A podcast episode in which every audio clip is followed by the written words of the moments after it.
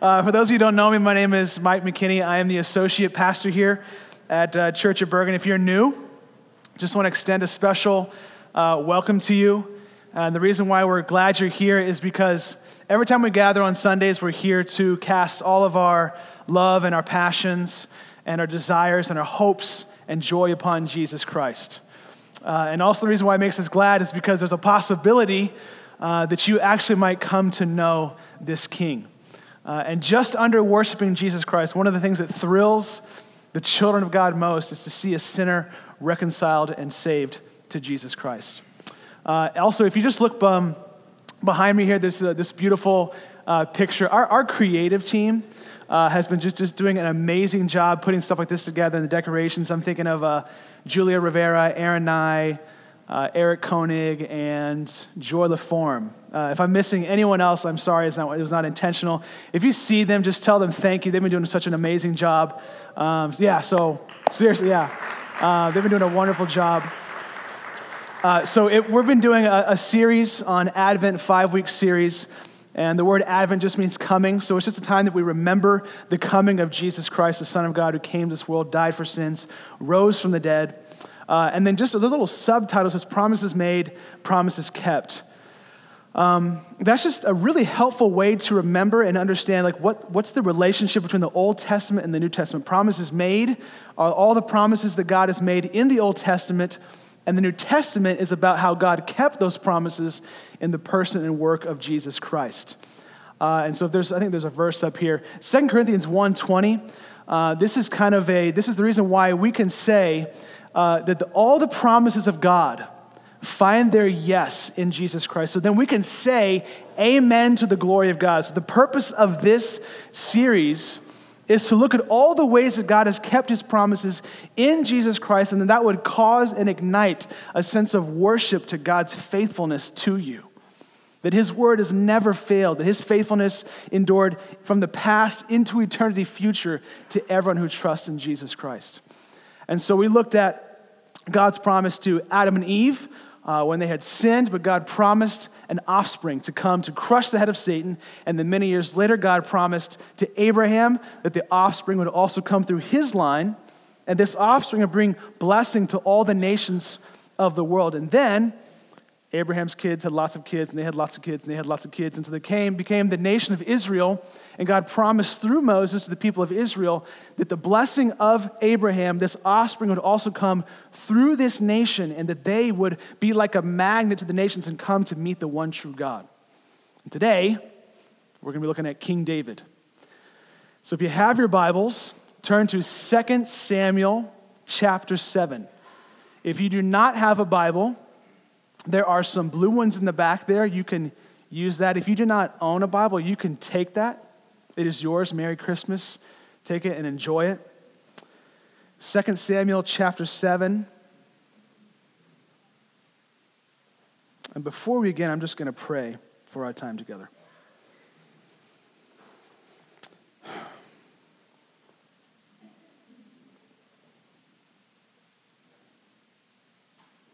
Father, we thank you for this time.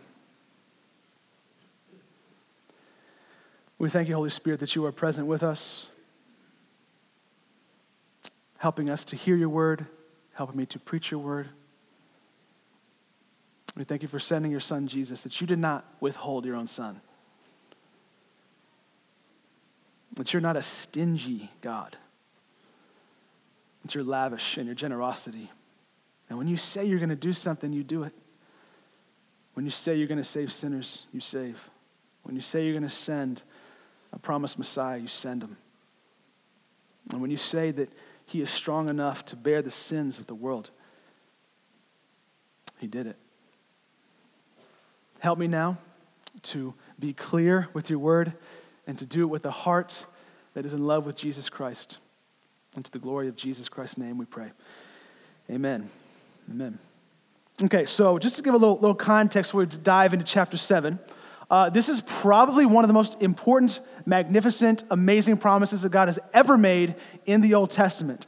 So last week, Pastor Mike talked about the nation of Israel, and eventually, long story short, I could give a long kind of context, but it would just take too long. Eventually, God sets up a monarchy with the nation of Israel, and he sets up a king. The first king is Saul. He was a psycho. He was a bad king, just not good. Not good. I mean, literally, you read the story of 1 Samuel, just the dude was off. He eventually, God rejects him as king, and he installs David as king. He gets anointed king over Judah, which is one tribe out of the 12 tribes of Israel. And the reason why Judah is most important is because the capital of Jerusalem is there, or Jerusalem is there of the tribe of Judah. And then soon after that, he gets anointed king over the entire nation, all 12 tribes of Israel. Now, David's at the top. He is ruling. He's reigning at the top. But all is not well. The Philistines are still pests, so he gets his army together, defeats the Philistines, reclaims the ark, takes it back to Jerusalem, is leading the parade, and then he sits down on his couch in his kingdom, and that leads us to 2 Samuel chapter 7. Let's begin. Now, when the king, that's David, lived in his house, and the Lord had given him rest from all his surrounding enemies. That's important to remember. That David is where he is on this day because of God. That means it's no different than with you and me. Everything that you have accomplished, whether you are a believer or not, all that you are, all that you have accomplished is due ultimately at the end of the day to the Lord's hand. So he'd given him rest from all his surrounding enemies. Verse 2, the king said to Nathan the prophet. The prophet was basically put in place by God to keep the king in check. Because yes, the king ruled over Israel, but in the kingdom of God, there is only one ultimate authority, and that's Jesus Christ. So even though he is king, the prophet is put there to let David know and all the other kings after him that the word of the Lord is the ultimate authority above him. This is why David's kind of doing it. He's checking in with Nathan if what he wants to do is okay. Nathan the prophet, see now, I dwell in a house of cedar, but the ark of God dwells in a tent. And Nathan said to the king, go, do all that is in your heart, for the Lord is with you. So David finally gets a moment of rest, sits down on his couch. It's a nice couch, probably like Pottery Barn, Restoration Hardware, which everyone's more expensive, $3,000 couch. Sitting on his couch, and he's, I mean, how many of you guys have those things on your cell phones and you can like adjust AC, lights, right? David was probably doing that on his phone. He's got a really nice house, and then he looks out the window and he sees the ark of God dwelling underneath the tent that's been thrown over a piece of rope strung up between two trees. And he's going, okay, this is, something's off here. Because David knows that the Lord has been so good to him up until this point. And he's comparing his own house, the house of cedar, which is a nice house, compared to the little raggedy old tent. This is the tabernacle that was given to Moses in the Old Testament. And he's going, there's something off here. So David goes, here's what I'm going to do. I'm going to do God a favor. I'm going to help God out. I'm going to pay him back for all the ways that he has been good to me. And in a sense, that's rational. It doesn't make sense for a human's house to be better than God's house. So he checks in with Nathan. Nathan, is that cool? Nathan hadn't received a word from the Lord yet, but he knows that the Lord had been with David this whole time, so he gives him the okay. So David goes off to sleep. Right? Nathan says, do all that is in your heart, for the Lord is with you. So David goes to bed, and he's dreaming, right? He's dreaming about gold and jewels and the tabernacle, the temple, and all that he's going to build. And Nathan gets a word from the Lord, and he's going to correct something in David's understanding of who God is. Because although David's intentions are good, they're coming out of a misunderstanding of the nature and the character of God. Here's how I'm going to put it today. David has a theological glitch. And God is sending Nathan to give David a theological upgrade. And here's what I want to just encourage with us today. So David is approaching God with a theological glitch, with a misunderstanding of the nature and character of God. How often do we approach God in prayer, approach God in how we read our Bibles, approach God in Sunday worship with a misunderstanding of who God actually is? It's amazing. I've really only been in full-time pastoral ministry for about 6 months now with Pastor Mike, and I have learned so much, especially in counseling sessions. And it is amazing to me how many counseling sessions find the root cause in a theological glitch. How many times I've spoken to someone, and the root issue that's going on is they think that God is some punitive tyrant in heaven who wants to punish them for making a decision. This is why A.W. Tozer said, what a man thinks about God is the most important thing about him. And so though he is the king, it does not make him theologically perfect. So he sends Nathan to do this. Look at verse 4, verses 4 through 5. But that same night, the word of the Lord came to Nathan. Go tell my servant David. I'm going to just translate this. Nathan, God, David said he wants to build you a temple. Lord, oh, he said that. Is that what he said? Go and tell my boy David, give him a little message. I'm going to put the record straight. Verse 5. Go tell my servant David, thus says the Lord, would you build me a house to dwell in? Really, David? You're going to do me a favor. You're going to help me out. You're going to pay me back. That's cute. I appreciate the favor, David, but let me tell you how it's actually going to be. Look at verses 6 through 7. I have not lived in a house since the day I brought up the people of Israel from Egypt to this day. But I have been moving about in a tent for my dwelling, in all places where I have moved with all the people of Israel.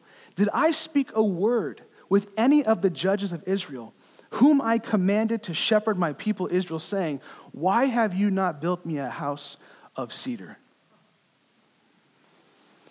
Here's the glitch. David thinks that God needs help. David thinks that that God is looking for him to pay him back. That David needs to do him a favor. And if you're taking notes, here's the upgrade. The upgrade that God wants to give David is that God is not looking to get help. God's looking to give help. He's never looking to get help from you. He's always looking to give help to him. He says to David, I have not lived in a house since the day I brought up the people of Israel out from Egypt. It's been like this the whole time. And I have never given anyone the impression that I need something from you. David, have you forgotten the name by which I revealed myself to Moses? Exodus 3:14. God said to Moses, I am who I am. And he said, say this to the people of Israel, I am has sent me to you. That word I am comes from the Hebrew word to be. God simply is. He's the self-existent one. He has absolutely no needs whatsoever. You and I, we need food, we need water, we need sleep, we need coffee, we need all these different things to stay alive. Sorry, I just looked at my wife because she needs her coffee in the morning. And anyways. We need these things to survive. All that God needs is within himself. He's self-existent. He needs nothing. He doesn't need your church attendance. He doesn't need your favors. He doesn't need your money. He doesn't need your religious observance. Do you realize that when we come in here on Sundays, we're not coming here to help God out? We are not doing him a favor when we come to sing and celebrate the cross of Christ. We don't come here filled up to pour out to God. We come empty to be filled up by God. When I come in here on Sundays, I'm like Psalm 63. Oh God, you are my God. Earnestly I seek you. My soul thirsts for you. My flesh faints for you, as in a dry and weary land. If you are here and you are dry, you are in good company. If you are here and you are weak, you are in good company. If you are here and you need help, you are in very good company. If you're here and you're like, I've got nothing. I've got nothing to give to God. You're a perfect candidate for God's favor and grace and help. He goes on to say in Psalm 63, "So I have looked upon you in your sanctuary, beholding your power and glory, because your steadfast love is better than life. My lips will praise you." He does not need help. Listen to who your God is. Listen to who your God is. Psalm 90, verse 2. "Before the mountains were brought forth, or ever you had formed the earth and the world, from everlasting to everlasting you are God." Acts 17, 24 and 25. "The God who made the world and everything in it, being Lord of heaven and earth, does not live in temples made by man, nor is he served by human hands." This is the most important phrase. "As though he needed anything, since he himself gives life to all mankind and breath and everything." He needs absolutely nothing. And here's my favorite one, Psalm 50. In some hypothetical fairyland that does not exist, if God in that hypothetical land had needs, which he doesn't, but if he did, hypothetically speaking, he would not even tell us because he already owns everything. For Psalm 50, 10 to 12, "For every beast of the forest is mine, the cattle on 1,000 hills." Pastor Mike loves that verse. Every time I express anxiety or whatever, he's like, "He owns a cattle on 1,000 hills, Mike. Blesses my soul. I know all the birds of the hills, and all that moves in the field is mine. If I were hungry." He's playing games now. God is being sarcastic here. "If I were hungry, which I'm not, even if I were, I would not tell you, for the world and its fullness are mine." This is step one in the theological upgrade in David's mind. God needs nothing. And step two, so step one, he's not looking to get help because he needs nothing. He's looking to give help. So the very fact that God needs nothing, it is totally and infinitely and almost terrifyingly self-existent, needing absolutely nothing. This does not make him a stingy, isolated, neglecting God.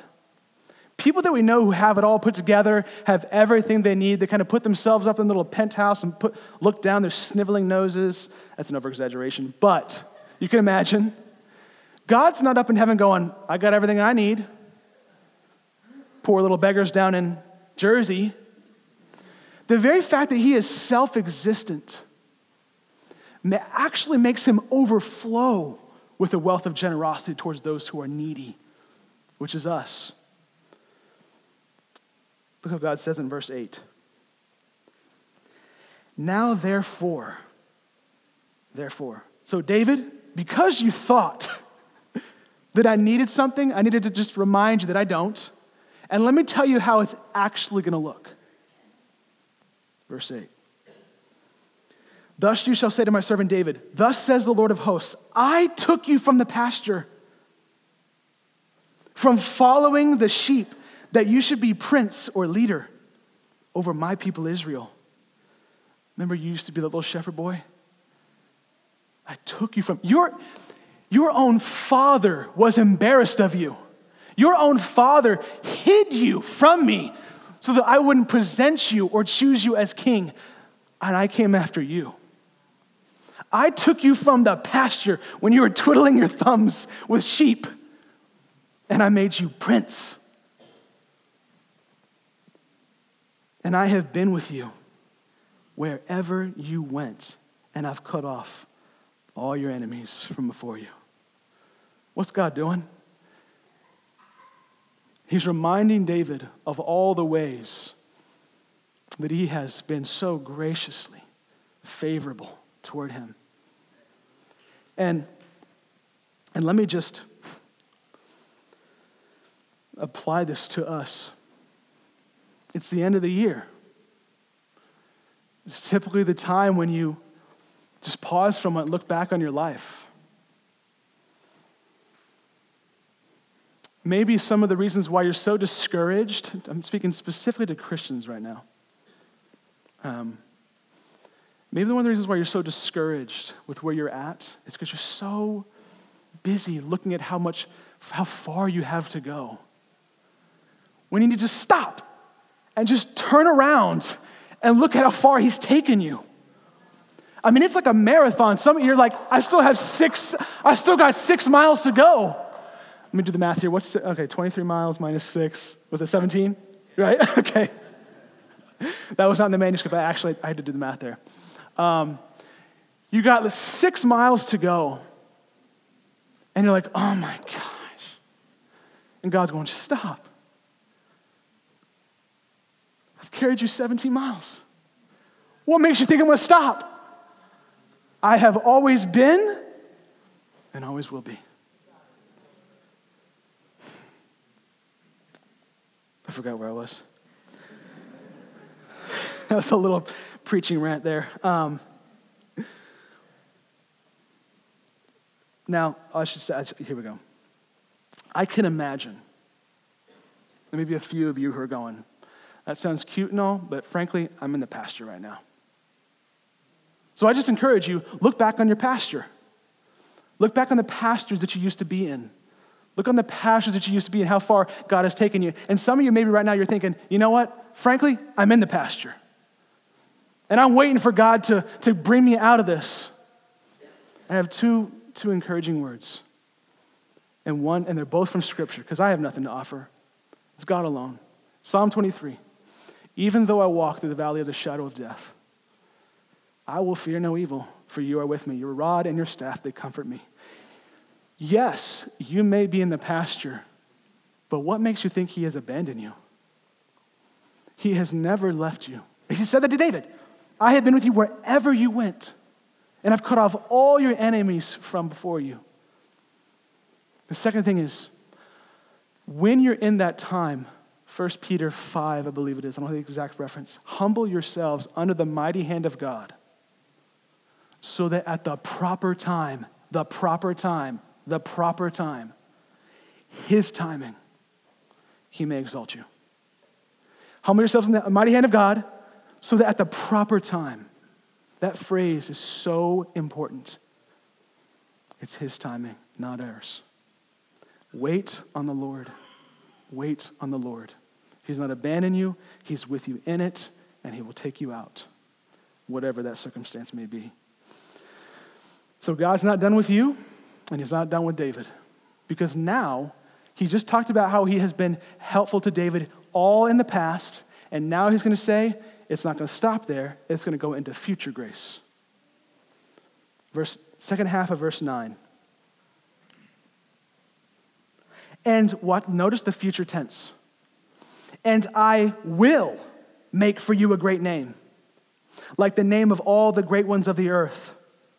And I will appoint a place for my people Israel, and will plant them so that they may dwell in their own place and be disturbed no more. And violent men shall afflict them no more, as formerly from the time that I appointed judges over my people Israel. And I will give you rest from all your enemies. He's just telling David, it's always been this way, and it's going to keep going like that. and all his future success in the future is entirely in the palm of God's hand. All of his future success rests entirely in his sovereign grip upon his life. God's not looking to get help. He's looking to give help. Somebody needs to hear this verse today. I was preaching this verse to myself before it's coming up here. You know, Pastor Mike and I may come up, we may seem like we're confident, like we preach, but really, before we come up, we're begging God for help. That's really all it is. I think someone here needs to hear this verse. The eyes of the Lord run to and fro throughout the whole earth to give strong support to those whose heart is blameless toward him. I once heard someone put it this way: God is not standing on the street corner with a help wanted sign around his neck. He's standing on the street corner running around with a help available sign around his neck. He's running around, who wants help? Who wants help? Who needs help? And here's the thing about God, he never gets tired of it. I mean, I've got, kids, you just get exhausted from just always pouring yourself out, and sometimes you just run out. God never runs out. He never gets sick of helping his children. He never gets tired of giving favor to the needy and the helpless and the weak. But that's not all. Right here, David's going, okay, all right, Lord, all right. I'm sorry, I got it. I get it, all right? I'm sorry I came to you. I thought you needed help. I thought you needed a favor. I thought I had to pay you back. I'm wrong. I apologize. And God's going, sit down, buckle up. I'm not even through yet. Because now God's going to take his promise into eternity. God is about to obliterate the synapses of David's soul. Verse 11. Second half. Just look with me at the first word. Moreover. Everybody say moreover. That word, I have it highlighted in my Bible. That just stuck out to me because God's moreover, David. You thought that was amazing? On top of all that? You see, God's grace never comes in single waves. It comes grace upon grace upon grace. Ephesians 2:7 talks about God's salvation of sinners. It says the ultimate purpose, so that in the coming ages, age after age after age, he might show the immeasurable riches of grace and kindness toward us in Jesus Christ. It's just wave after wave. Moreover, the Lord declares to you that the Lord will make you a house. Wait, I was going to make you a house, and now you're going to make me a house? That's right. That's how I roll. When your days are fulfilled and you lie down with your fathers, I will raise up your offspring after you. There's that word offspring again. Who shall come from your body, and I will establish his kingdom, and he shall build a house for my name. I will establish his throne, the throne of his kingdom forever, eternity. I will be to him a father. He shall be to me a son.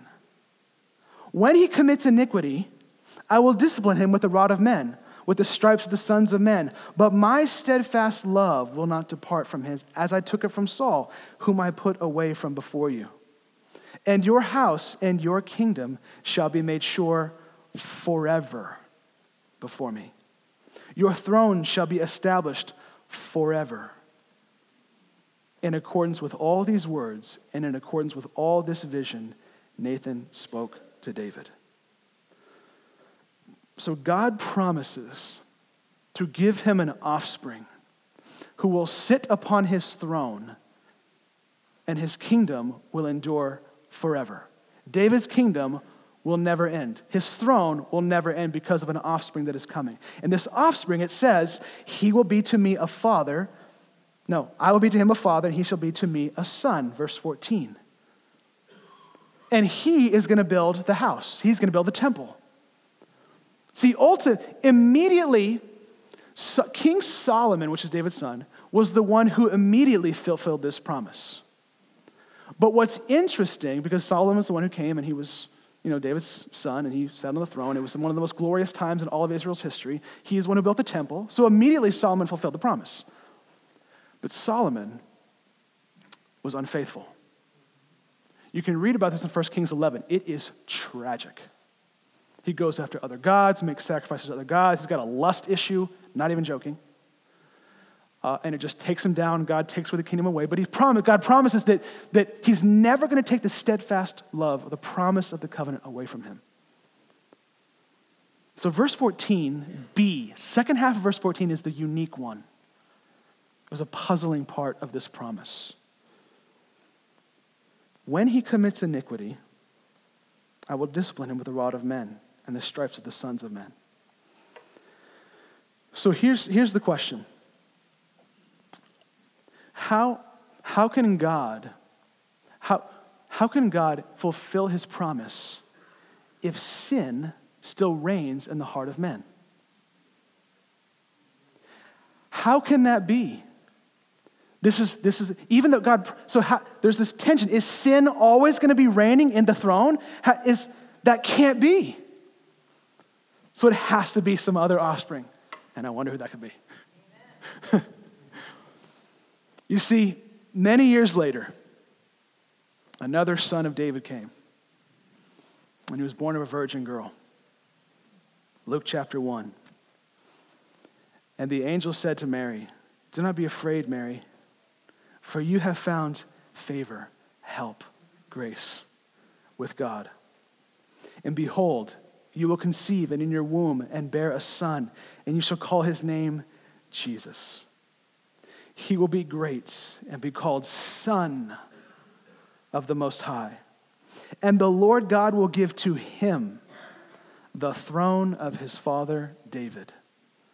And he will reign over the house of Jacob," that's Israel, "forever. And of his kingdom there will be no end." And Jesus, too, like God with Israel, walked around in a raggedy old tent and gave us grace upon grace. John 1, 14 and 16. "And the Word became flesh and dwelt." That word "dwelt" means he made his tent. It actually is. He made his tabernacle among us. That's exactly way back in verse 6. "I have not lived in a house since the day I brought up the people out of Egypt, but I have been moving about in a tent for my dwelling."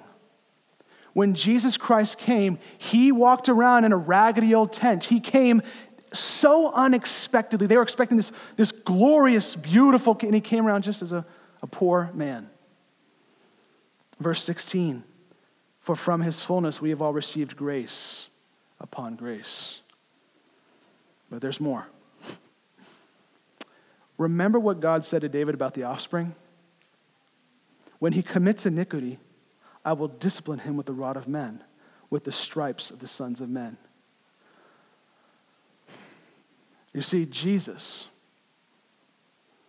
was punished with the rods of men, dressed as a king. Mark 15:9. The soldiers beat Jesus on the head many times with a stick. It's a rod. They spit on him and made fun of him by bowing their knees and worshiping him. You see, Jesus also received the stripes of the sons of men, dressed as a king. John 19, 1 through 3. "Then Pilate took Jesus and flogged him." I'm sure you know what that is. And they took the whip and just stripes all over his back and his body, crucifixion. "And the soldiers twisted together a crown of thorns and put it on his head and arrayed him in a purple robe." This is mockery in its purest form. And there's such irony here. And they came up to him, "Hail, King of the Jews!" But unlike all the other kings from the line of David, including David, Jesus never did anything worthy of punishment or death. Mark 14:55. Now the chief priests and the whole council were seeking testimony against Jesus to put him to death, but they found none. They could find nothing wrong. John 18:38, Pilate went back outside to the Jews and told them, "I find no guilt in him." John 19:4, Pilate went out again and said to them, "See, I am bringing him out to you that you may know that I find no guilt in him." When Jesus was carrying his cross, the apostle Peter testifies to what was going on. 1 Peter 2:22, he committed no sin, neither was there deceit found in his mouth. And even till his last breath. Luke 23:47. Now when the centurion saw what had taken place, he praised God, saying, "Certainly this man was innocent." Why then was Jesus punished? Jesus did not come just to have dominion over us. He came to die for us. Jesus was not receiving the punishment for his own iniquities. Jesus was not being pierced for his own transgressions. When this king was walking among the earth, when he was being crucified, he was being punished and pierced, not for his own sins, but for ours. And he did it gladly. To the point of death, and when he rose again from the dead, he ascended to the right hand of the Father, and he is now, currently, this moment, reigning and ruling over all of us. And we, like David, are being overwhelmed by his grace upon grace. This is the theological upgrade. When you see the true king, who did not come and say, "Look how great I am," look how great, he came to serve. Mark 10:45. Even the Son of Man did not come to be served. God's not looking to get help, but to serve and to give his life as a ransom for many. So the question is, have you received this theological upgrade? Has God transformed your mind to see the grace upon grace that's in the true King? How do you know? Here's the thing.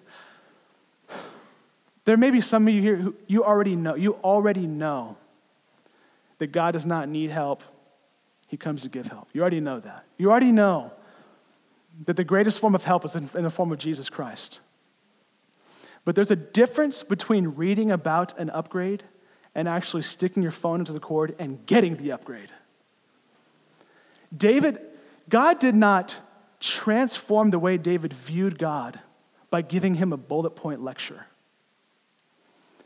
He transformed his mind about God by overwhelming him with an experience of his grace. There's a difference between reading about the Grand Canyon and someone actually holding your shirt collar and dangling you over the cliff so that your guts go crazy. I wonder how many of us, you know a lot about the Grand Canyon of God's grace in Jesus Christ, but you never let God dangle you over the cliff and see the bottomless, endless, insane depths of his crazy love for you so that you can't even stand. Your knees buckle under the weight of this love, which is what David did. And here's how you know. How do I know if this has happened to me? Look at David's prayer. Verse 18. Then King David went in and sat. This is speculation, but I wonder if he sat down because he just couldn't stand anymore. Went in and sat before the Lord. I love the first part. Who am I? So that question is so simple, but it says so much. When's the last time you ever said that and meant it? When's the last time that you have just said, who am I? Who am I? I cannot believe that Jesus died for me. I cannot believe that Jesus will be so gracious to me. And he goes on to say, who am I, O Lord God, and what is my house that you have brought me thus far? And yet this is a small thing in your eyes, O Lord God. You have spoken also of your servant house for a great while to come, and this is instruction for mankind, O Lord God. And what more can David say to you? For you know your servant, O Lord God, because your promise and according to your own heart you have brought about all this greatness to make your servant know it. Therefore, you are great, O Lord. There's none like you. When's the last time you prayed like that? When's the last time you've buckled under the weight of God's grace for you? When's the last time you just crumbled under his love for you? Just melted.